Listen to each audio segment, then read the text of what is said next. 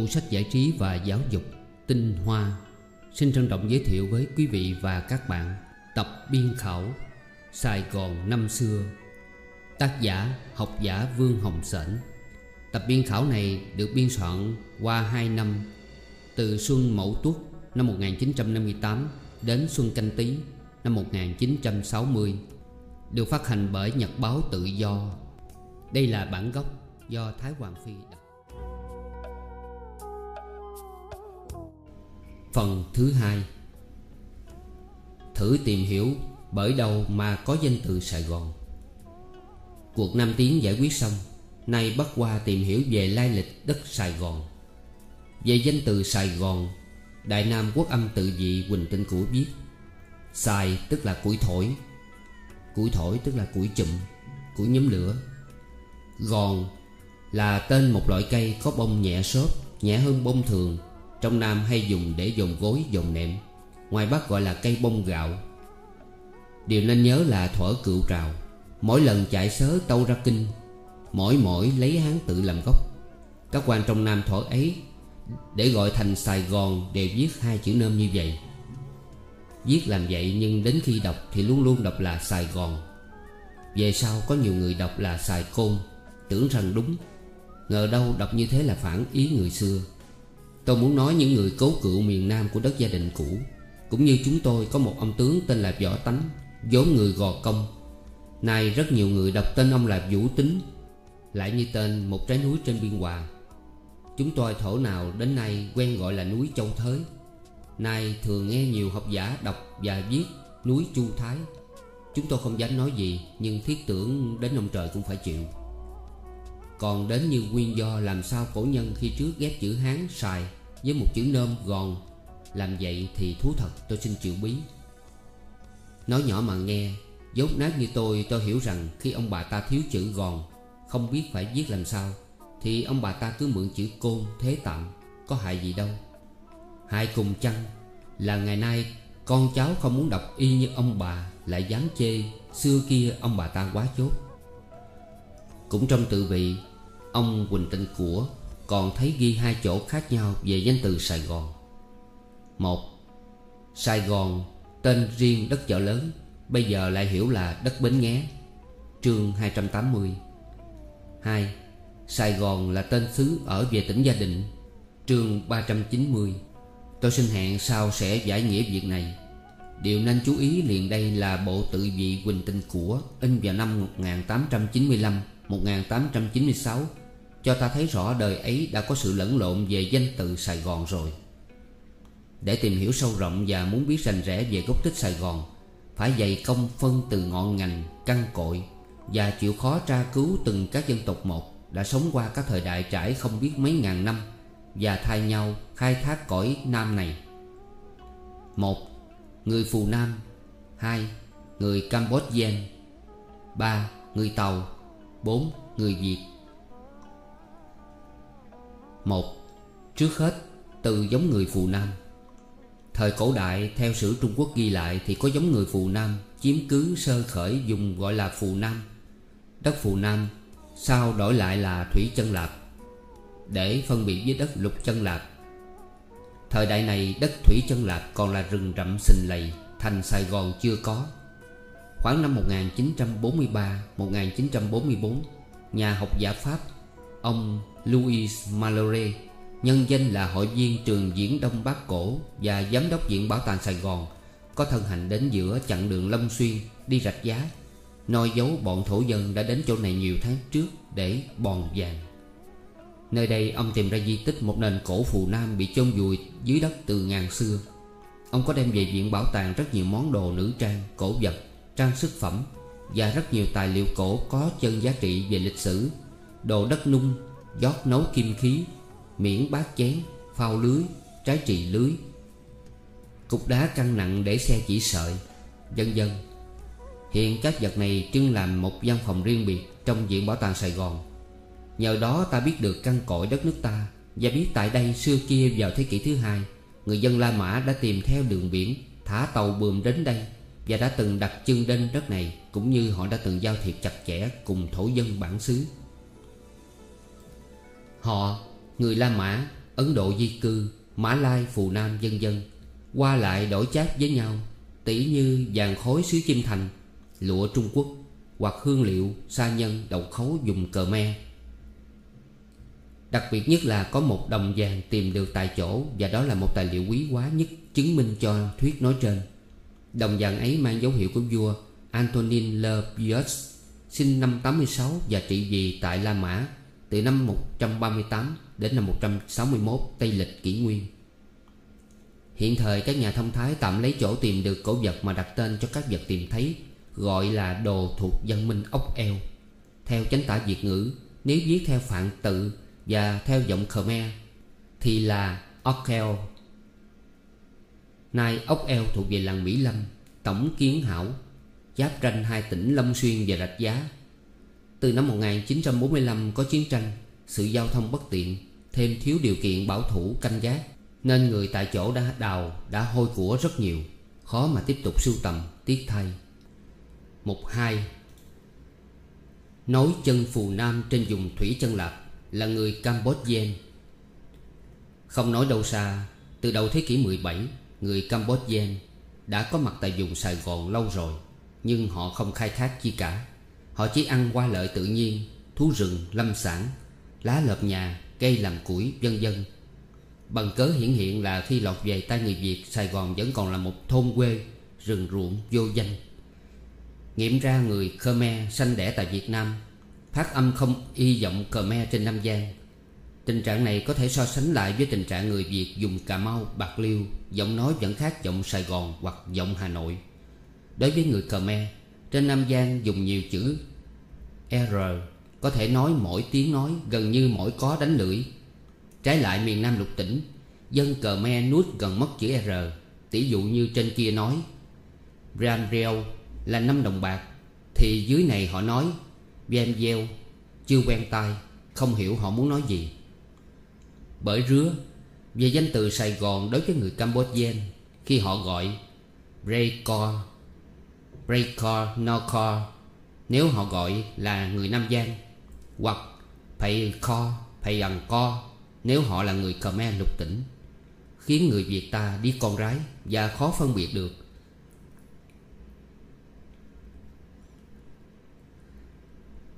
Giả trong bốn cách phát âm trên, Tưởng cần ghi lại hai cách Nam Giang Có phần khoa học đáng tin cậy hơn, Nhưng trong hai cách ấy cũng chưa phân biệt Cách nào đúng nghĩa với người xưa.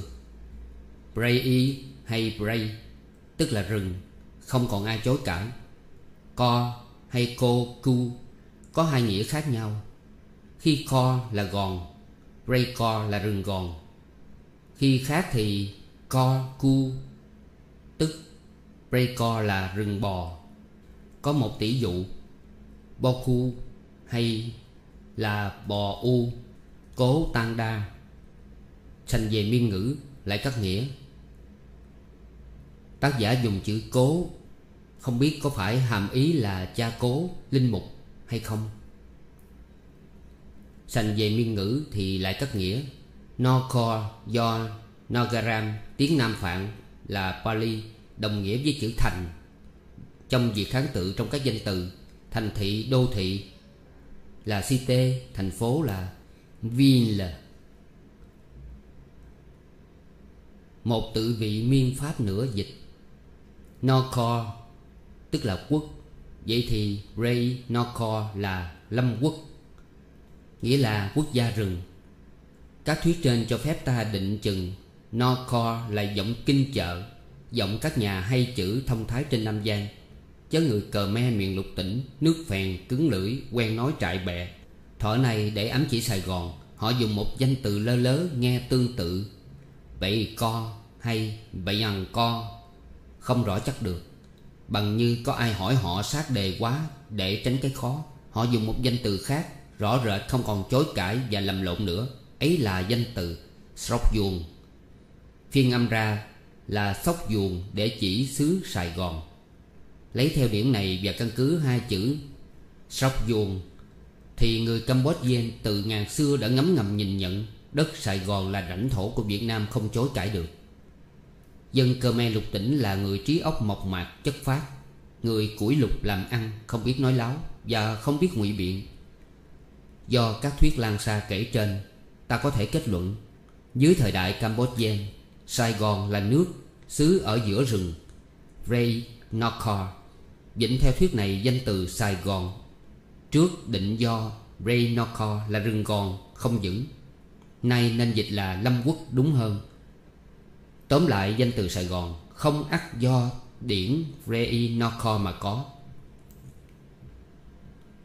Mục 3 Theo dấu người Tàu, Năm 1680 đến miền Nam, Năm 1778 lập đề ngạn Từ năm 1680 đã có dấu chân Hán tử trên dãy đất miền Nam, Nhưng họ tới lui đông đảo trên vùng Sài Gòn, Nhất là từ năm 1778 Tài liệu này thấy nói rõ ràng trong bộ sách Annuare de la Cochinchine Francais Fulani năm 1866 Nơi chương 83 và 84 của quyển sách hiếm có này. Mục nói về thành phố chợ lớn. Tác giả là Hải quân Trung Quý Francis Garnier. Thanh tra chánh trị bản xứ. Viết nguyên văn bằng tiếng Pháp. Tôi xin sao lục đầy đủ ra sao. Sau đây là một bản bằng tiếng Pháp.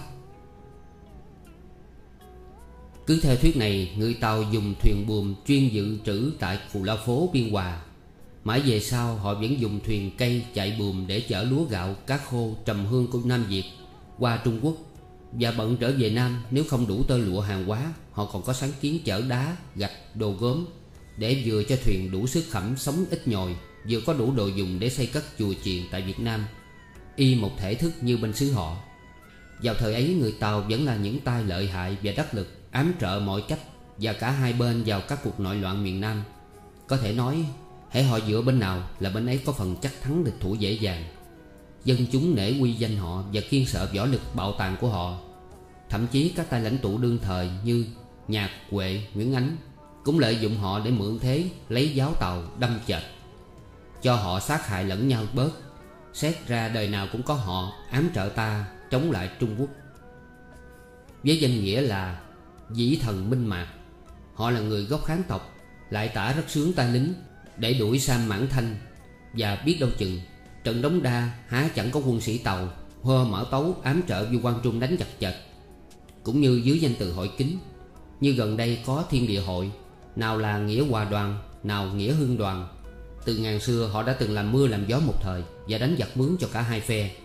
Khi theo chú Nguyễn Ánh, Khi theo Tây Sơn Nhạc Huệ, Và về sau cùng thì có họ núp dưới bóng cờ đen, Trợ giúp triều đình Quế chống quân đội Pháp thời tự Đức và núp dưới hiệu lệnh Tư Mắt Phan Xích Long, Phá Khánh cũ Sài Gòn Và làm phản chống chính phủ đô hộ Pháp, Lối năm 1914-1915 Anh hùng bất đắc chí, Thẳng tánh phiêu lưu, Họ cư xử không khác các nhân vật, Các đại ca trong truyện tàu bất hủ, Khi làm tướng cướp, Khi lại tế khổn phò nguy.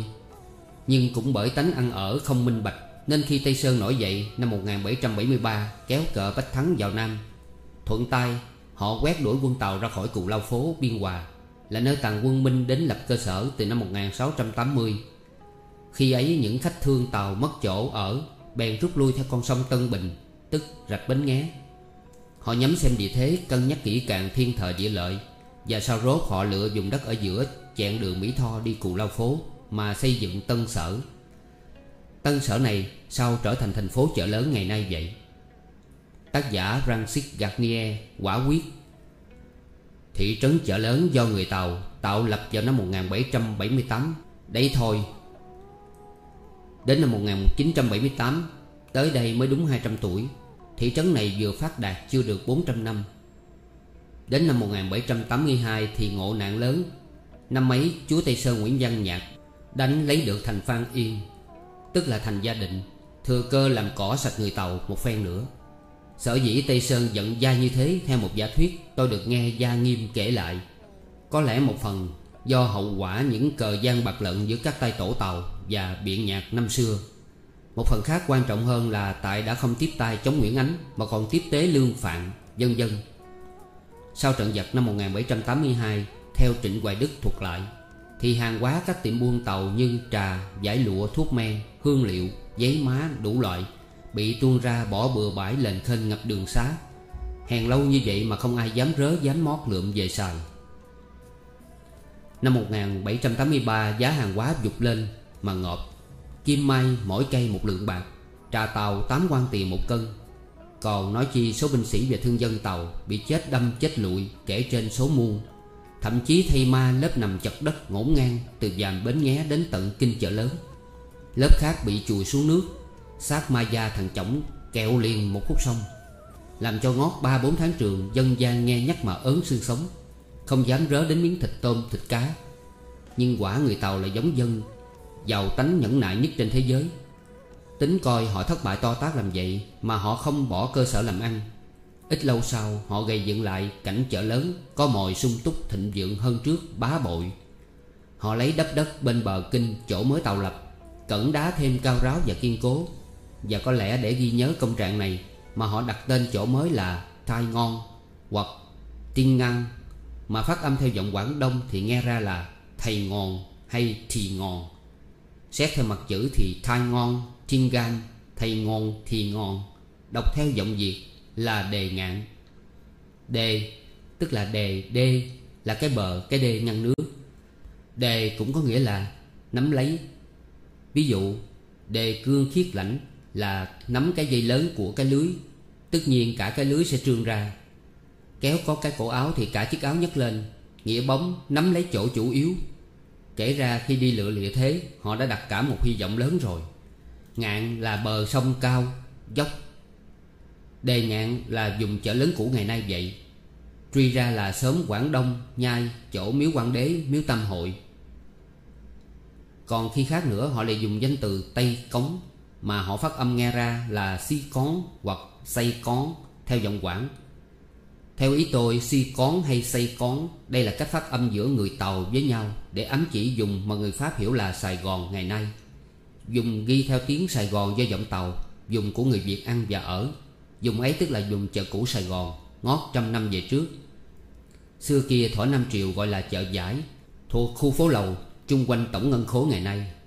Giải thích từ tổng ngân khố, Tức là ngân hàng quốc gia Việt Nam, Nằm ở Bến Chương Dương. Thái Hoàng Phi Hết giải thích. Đường Nguyễn Huệ, Ngô Đức Kế, Võ Diên Nguy, Phủ Kiệt Ăn lan ra phố Kinh Lấp, Tức là đường Hàm Nghi, vân dân Và đây là cách nhái giọng nói nhại tiếng Sài Gòn của ta, Chứ không đúng theo chữ viết. Si con giọng quảng viết ra hán tự thành Tây Cấm như vậy là chắc chắn rồi.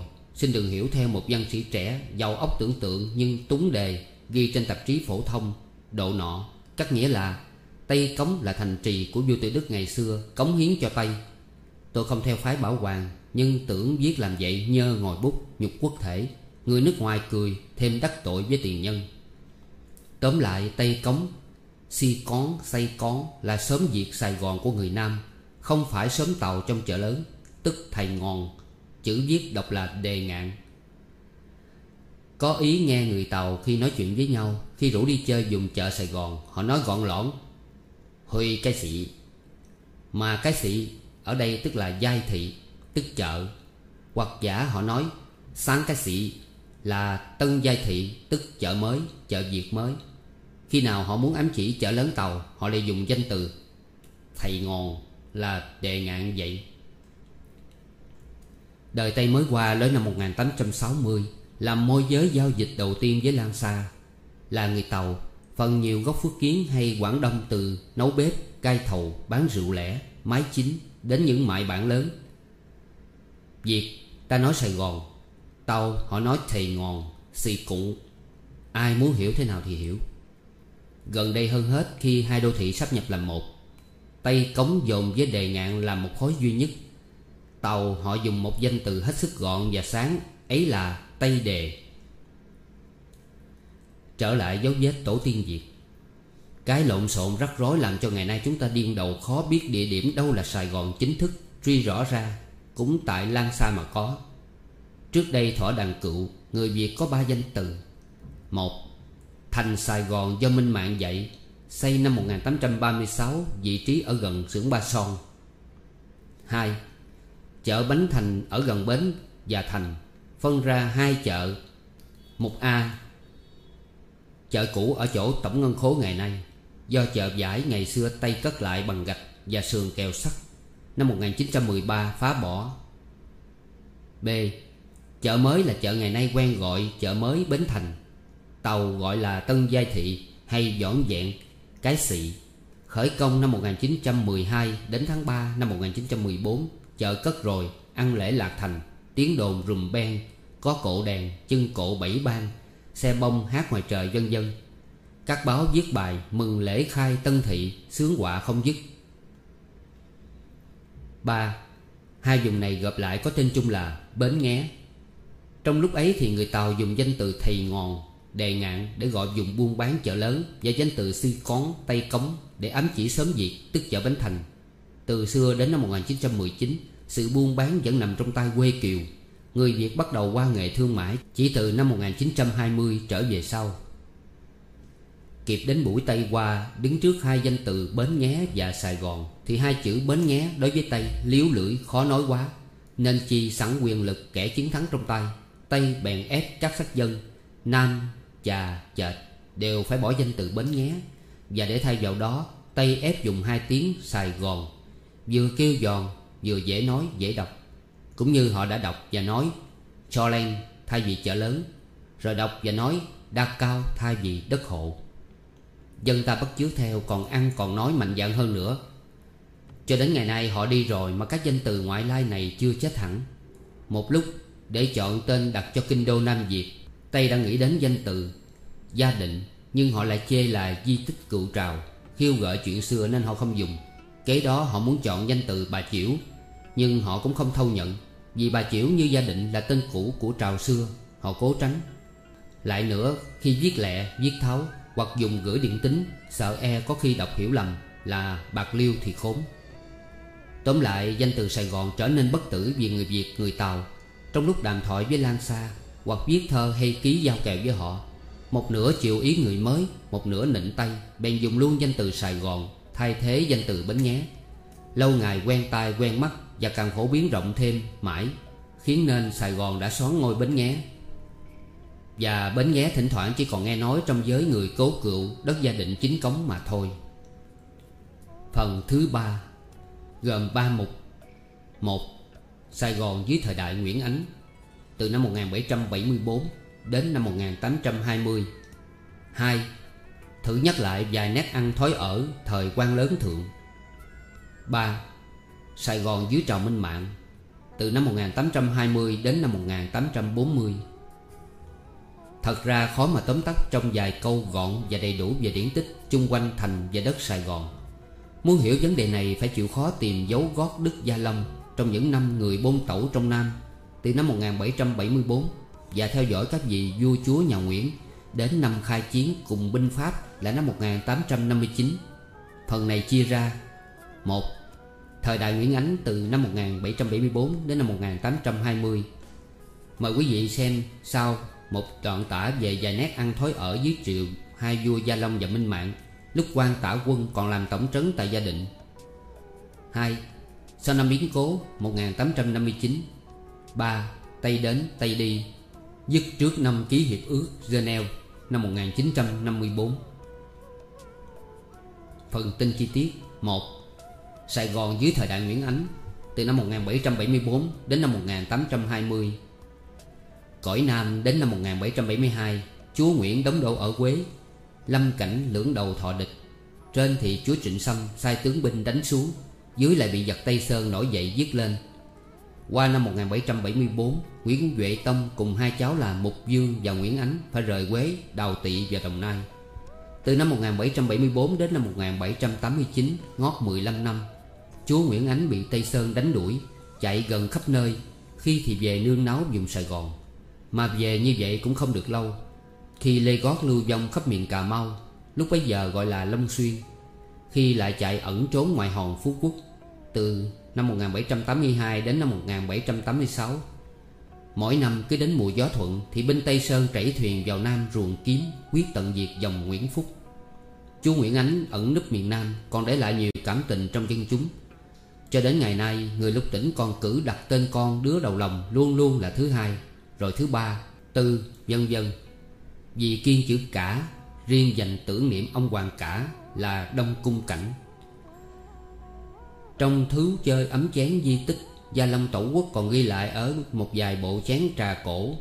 Tôi biết có đến ba kiểu dở khác nhau. Cả ba kiểu đều vẽ hình một khách lữ hành đứng độc thân Bên bờ sông bên kia. Tựa hồ đang chờ một chiếc thuyền con giữa vời ra rước. Khác nhau chăng là tại hai câu thi. Một bộ chén thì Bình kiều nhân quán độ Chuyển sức tiểu thuyền lai. Nghĩa là cầu vững người kêu cứu, Ra sức thuyền lại gần. Một bộ chén khác nữa thì, Ngư gia độ hoàng gia, Âm tinh ngộ đế tinh. Nghĩa là, ông chài độ ông vua Sao âm gặp sao đế. Bộ thứ ba vẽ y hai bộ trước, Duy không có đề thi. Nghiệm ra bộ bình kiểu có lẽ cổ hơn bộ ngư gia, Nhưng cũng không có gì dám quả quyết. Trái lại, bộ ngư gia Nói sát đề hơn Tuy phải giọng cao kỳ đế dương khó chịu, Còn bộ ba khỏi nói, Khi hai bộ trước được thông dụng rồi, Ai ai đều thuộc điển tích nằm lòng. Cắt nghĩa nữa là thừa, Nên chi thợ vẽ bỏ không đề thi, Vô ích. Tôi gặp cả thải có trên vài chục bộ rã rời, Còn trơ trọi có cái đĩa bàn lẻ loi. Không thấy bộ nào men và dặn cổ kính, Có lẽ toàn mới ký kiểu vào thời tiểu đức hoặc gần đây. Một đĩa đẹp tuyệt, rạng da rắn Nét giả thần tình Thì hiện chủ của nó. Ông bác sĩ H Mua được tại Quế đã mang luôn về Pháp. Mất dạng biệt tích cho mỹ thuật xứ sở. Nay Viện Bảo tàng Sài Gòn có đủ hai kiểu đĩa vẽ tích này, Bày tại phòng triển lãm mỹ thuật Việt. Tháng 3 dương lịch năm 1960 Tình cờ tôi mua được một chén tống Và hai chén quân vẽ tích này. Thiếu một chén quân và một đĩa bàn. Hiện dưới đáy đề Tân Sửu năm 1841 theo tôi, đây là bộ chén cổ nhất kiểu Gia Long Tổng Quốc, Do sứ bộ năm đầu thiệu trị sang tàu mang về. Năm 1789 Nguyễn Ánh cả thắng Tây Sơn Thâu được Sài Gòn Và ra lệnh xây đắp thành trì thêm kiên cố. Tính ra thành này xây năm canh tuất 1790 Đến năm Minh Mạng thứ 16 1835 Thì bị hạ dọn dẹn chỉ dùng có 45 năm. Uổng quá. Về sau, sử sách gọi đây là gia định phế thành. Năm 1784 Linh mục Bá Đa Lộc Đưa Hoàng tử Cảnh sang Pháp Quốc, Định cầu cứu viện. Chuyển về năm 1789 Ngày 14 tháng 7 1789 Bá Đa Lộc dẫn đường cho một số võ quan Và quân nhân Pháp. Nhân tránh nạn cách mạng đảo chánh, Đột khởi một ngày nào bên xứ họ, Nên tình nguyện đầu quân dưới cờ Nguyễn Chúa. Thành Sài Gòn do Gia Long ra lệnh xây cất Là do quan Olivier de Fimano cũng có sách viết là The Fimanel Ông này tên Việt là ông Tính, Thành Sài Gòn, xây theo kiểu vào bành. Thành này tám góc ám theo bát quái, Nên có chữ gọi là quy thành. Dách cao 15 thước mộc Tính ra lối 4 thước Tây, Lề 8 tấc là 4m8 Toàn bằng đá ông Biên Hòa, Kiểu lục lăng. Năm 1926 khi thợ đào móng cất nhà chọc trời góc đường tự do và Gia Lâm Tức là Binding Katina, Thì gặp dưới lối đất cái, Năm thước sáu tấc bề tây sâu một mớ đá ông lục lăng, Định chắc đó là chân cũ vách thành Sài Gòn, Đời Gia Long, Xây năm 1790 Một di tích khác cũng của Quy Thành, Lại đào thấy năm 1935 Tại nhà thương đồn đất, Góc đường Langrandier, Tức là đường Gia Long, Và La Phong, Tức đường Chu Mạnh Trinh.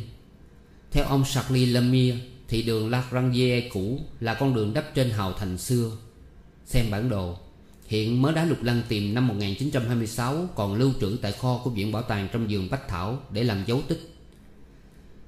Theo ông Trương Vĩnh Ký kể lại thì trung tâm thành năm 1790 ở đúng trung tâm nhà thờ lớn Đức Bà hiện nay.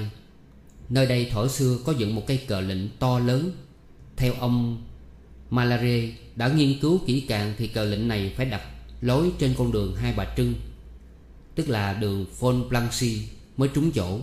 Vì thổ đó đường này là trung tâm đạo Chia thành Gia Long ra làm hai phía bằng nhau Cũng trong tập BSCI Năm 1935 Này Nơi chương 53 Tác giả kể khi xưa Lúc đào nền móng để xây nhà thờ Đức Bà Có gặp một lớp tro, cây, gạch Và đá cháy lụng dụng dày trên ba tấc tay Định chừng đó là di tích kho lương mễ của giặc khôi Bị binh lính minh mạng đốt năm 1835 khi phá Quy Thành. Trong đống tro này, Thợ đào đất đã gặp lệnh kền ngổn ngang, Nào sát tiền điếu, tiền kẽm, Bị lửa cháy ra khối kẹo quánh lại. Nào đạn súng to bằng gan sắt, Bằng đá khối. Nào hài cốt kẻ con, Đựng trong hũ, trong giò. Cứ theo tài liệu Trương Vĩnh Ký Thì bốn chất thành quy ám theo bốn hướng. Có thể nói ở lọt vào một phía đông đường Lê Thánh Tôn, Tức đường Espana cũ. Hai, Phía tây đường Phan Đình Phùng, Tức đường Riso cũ. Cách nay gần 40 năm Thổi nhỏ tôi nhớ lại góc Phan Đình Phùng chạy qua đại lộ Đinh Tiên Hoàng, Tức là đường Albert Le cũ. Có một hào thành sâu hốm Trên khoảng Albert Le có đặt hai cây cầu bắc qua hai hào cạn, Hào trong và hào ngoài. Anh bạn nào xưa từng học trường Saxolup Lô Ba lối năm 1920-1925 Đi La Mát nơi đây Hồi đó ắt còn nhớ rõ. Thêm thỏ ấy có một chiếc xe quả cà xịt cà sạc Chạy ngang đây phun khói phun lửa uống mình vòng quanh bờ thành cũ Coi như con rắn dài, oai nghi khá đại. Về sau, bào thành bị lấp dần mất dạng Chỗ thì trồng dâu rồi biến thành sở canh nông Và trại gia đình binh sĩ Hồng Thập Tự. Chỗ mới bồi đây dựng lên viện quốc gia khảo về vi trùng và bệnh lý gia súc. Chỗ cất dinh thự và các nhân viên hãng hàng không. Một di tích hào thành khác nữa còn sót lại là lối đường Mạc Đỉnh Chi và Trần Cao Dân. Ở góc này khoảng năm 1924-1925 Là nơi đất trống, tụ tập đến để nghe Nguyễn An Ninh diễn thuyết Và dự tiệc đãi Bùi Quang Chiêu đi Tây trở về. Góc này sầm quốc Trước đây 40 năm là chỗ đất thấp, lai lai, Có cất ba căn nhà gối chợt Thầy tôi là giáo sư già Bernard Burrot Hằng nói thuở ông còn ở đây Đêm đêm thường nghe nhiều tiếng hú rên lạ lùng. Ai không tin thử hỏi Anh bạn thân ái là ông đốc phủ BVV Đã từng ở đó lì gan chịu ấm rét Chịu bỏ một đứa con vì đau bệnh Và từng rỡn ốc những đêm mưa dai gió rít Nặng nề những quan hồn ma lạnh hào thành xưa. Cũng sớm này thuở ấy Có những trạm xe lửa đặt tên rất kêu Như uh, ga Lacrosse, Ga Hàng Sao Ga Hào Thành Nay là tên Hào Thành, Đã nhường lại cho sân cỏ đá banh Và dãy nhà nhiều tầng mới cất 3. Phía Bắc, đường Đinh Tiên Hoàng, Tức đường Anh Bạc Le cũ, Nói dài qua đường Cường Để Là đường Luro cũ 4. Phía Nam, đường Công Lý, Tức đường Mắc Ma Hông Sau gọi là General de Gaulle Hiện nay ở giữa khoảng nhà dòng, Nguyên vị trí gốc thành xưa còn nhiều dấu vết quy thành, Nhìn kỹ còn nhận được Nhắc lại con đường Hai Bà Trưng, Đời Napoleon Đệ Tam, Tên Ruth Imperial Sau năm 1870 đổi lại là National Từ năm 1902 lấy tên Von Plancy Rồi đổi từ năm 1952 là Trưng Nữ Dương. Đến năm 1955 mới thiệt thọ là đường Hai Bà Trưng. Thì vào đời đàn cựu, Vẫn cắt xẻ quy thành ra hai phần bằng nhau Và ăn xuyên thấu bên này qua bên kia thành. Tám cửa Phan Yên Thành này còn ghi tên để lại rành rẽ. Đây là tài liệu theo ông Trương Vĩnh Ký.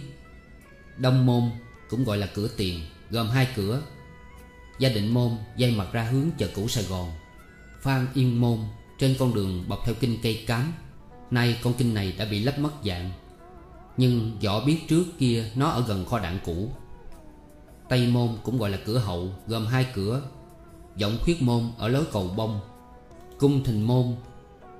Ở lối cầu kiệu, Bắc Môn, Còn gọi là cửa tả, Gồm có Hoài Lai Môn, Trổ về rạch thị nghè.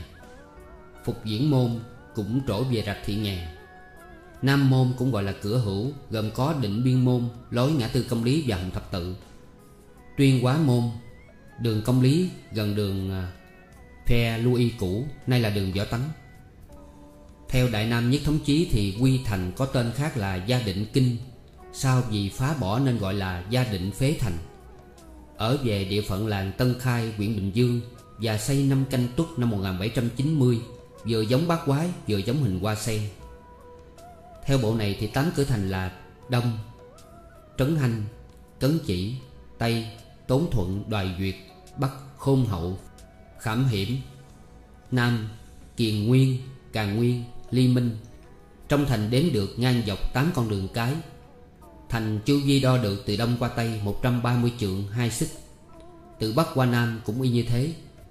Thành xây hướng về đông bắc Và có cao độ một trượng ba xích, Có ba bậc. Bề ngang của chân tường dày bảy trượng năm xích. Trong thành đặt thái miếu và kho về bên tả.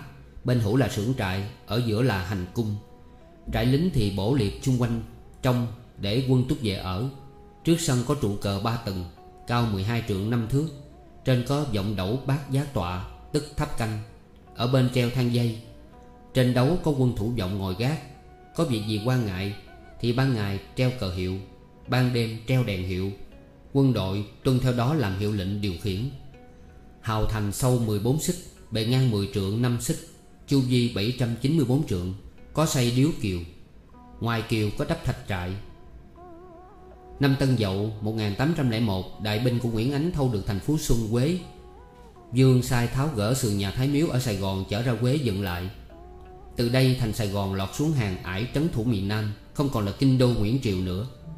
Nhưng đến năm Quý Dậu 1813 Gia Long sai Nguyễn Dân Nhân và Trịnh Hoài Đức Lập hành cung tại Sài Gòn, Có xây gác chuông và gác trống hai bên tả hữu. Định chừng chưa bỏ ý trở vào Nam Và vẫn có lòng thiết lập triều đình tạm trong này, Ngộ khi hữu sự. Sau tòa hành cung có vinh quang tướng suý Tại cửa Ly Minh có xây gác cao đặt tên gác thân Minh. Nơi ba cửa Kiền Nguyên, Ly Minh và Tốn Thuận có đặt trại lính Lợp ngói vách sơn đỏ. Qua đời Minh Mạng có lệnh đổi tên tám cửa thành Trấn hành đổi làm Phục Diễn Cấn Chỉ đổi làm Hoài Lai Tốn Thuận thành Tỉnh Biên Đoài Duyệt thành Tuyên Hóa Khôn Hậu thành Củng Thần Khảm Hiểm thành vọng Khuyết Kiền Nguyên thành Gia Định Ly Minh, Viên An Trong quyển Souvenir Historique, Ông Trương Vĩnh Ký theo lời truyền khẩu của các cụ già Từng biết thành vào năm 1790 Đã ghi tên các cửa thành, Nhưng địa điểm ghi lại khác. Có lẽ vì không đọ lại với địa đồ.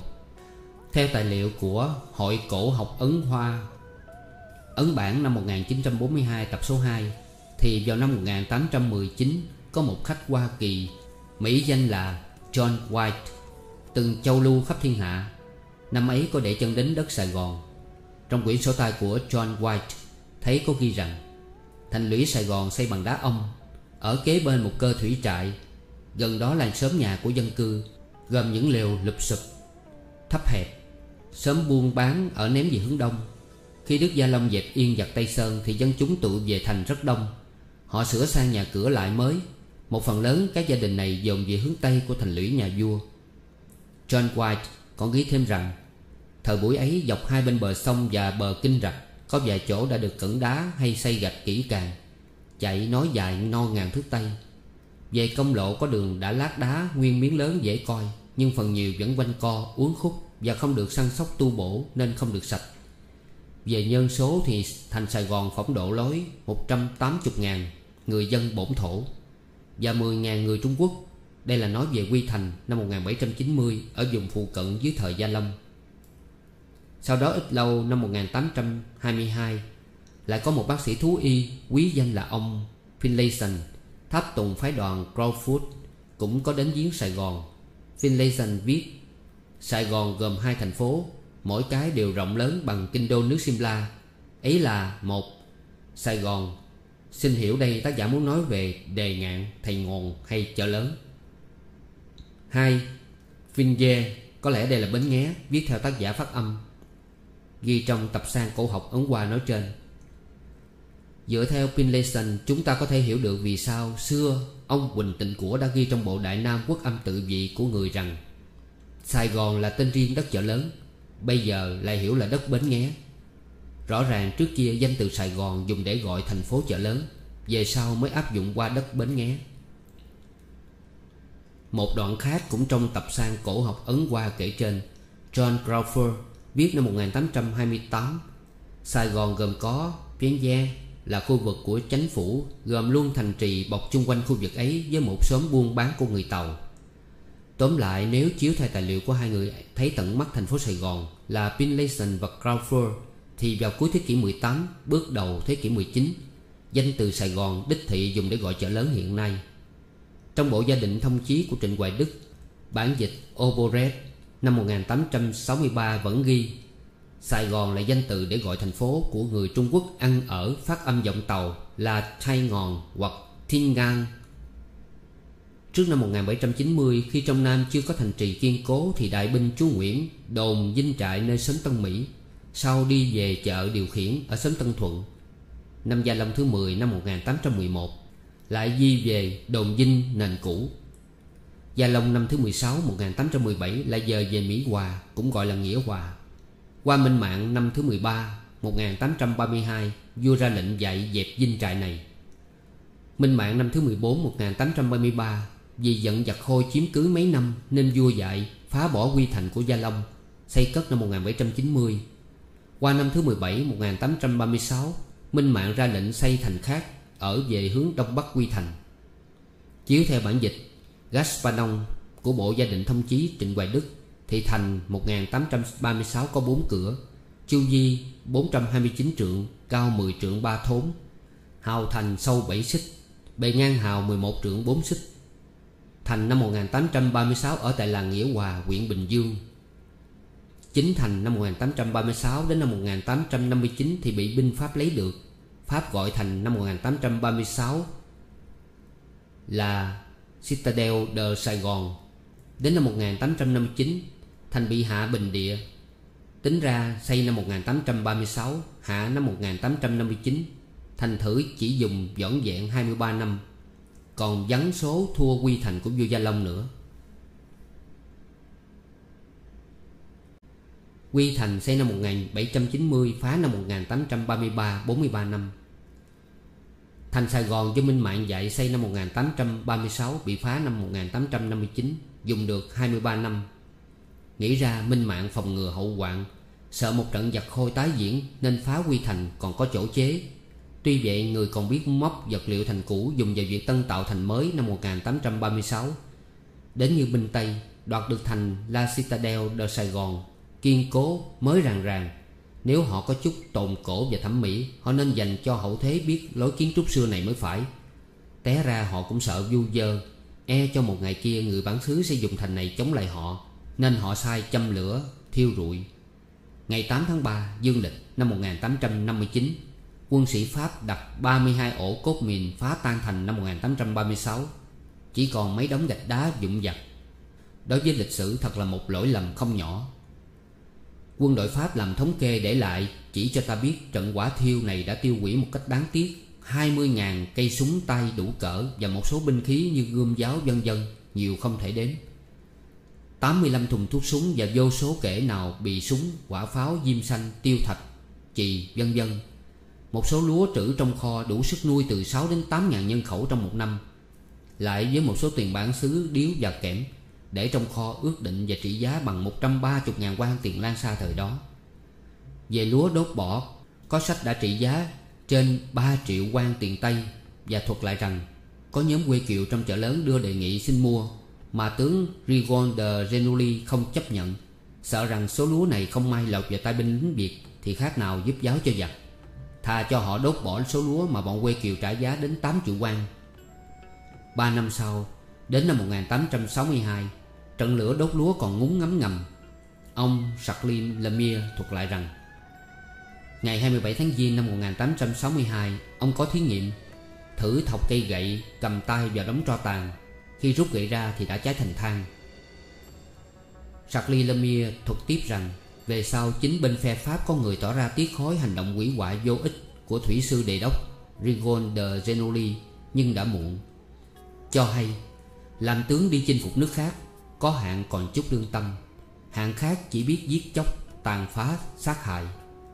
Sau khi tàn phá thành Citadel de Saigon Binh lính Pháp dùng sắt và vôi gạch xây thành lính.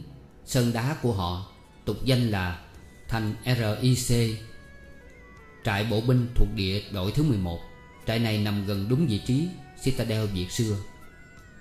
Theo sử sách để lại thành Citadel Việt Bắt đầu từ khu Lê Thánh Tôn Chạy đến mé sông là dứt, Gồm có khu dưỡng đường đồn đất Thành cũ RIC và một khu vực thương mại phồn thịnh ở gần thành xưa. Nếu xem địa đồ, ta có thể đóng khung Citadel trong bốn con đường hiện tại. Đường Phan Đình Phùng, Tức Resort cũ. Bây giờ là đường Nguyễn Đình Chiểu. Đường Nguyễn Minh Khiêm Rousseau cũ.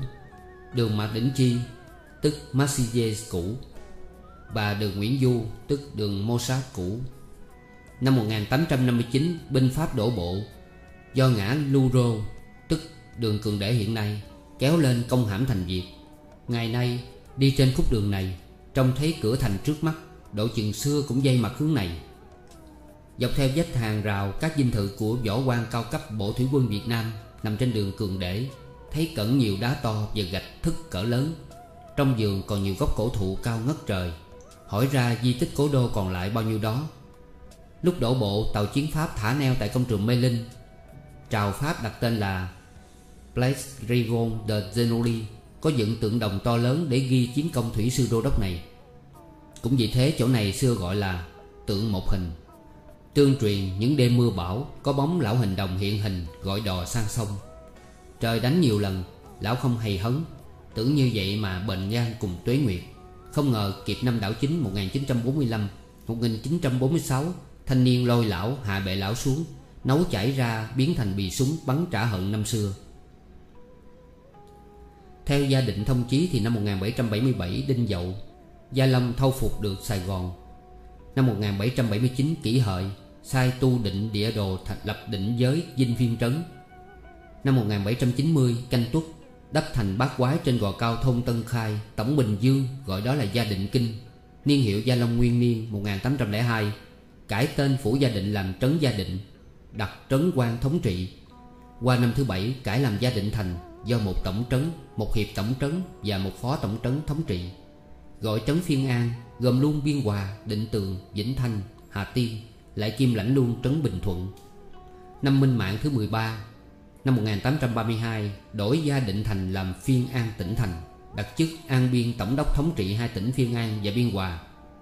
Năm Minh Mạng thứ 15 1834 Mệnh danh Nam Kỳ Lục tỉnh, Năm thứ 17 1836 xây thành mới đổi danh là Gia Định tỉnh, Đổi An Biên Tổng đốc là Định Biên Tổng đốc.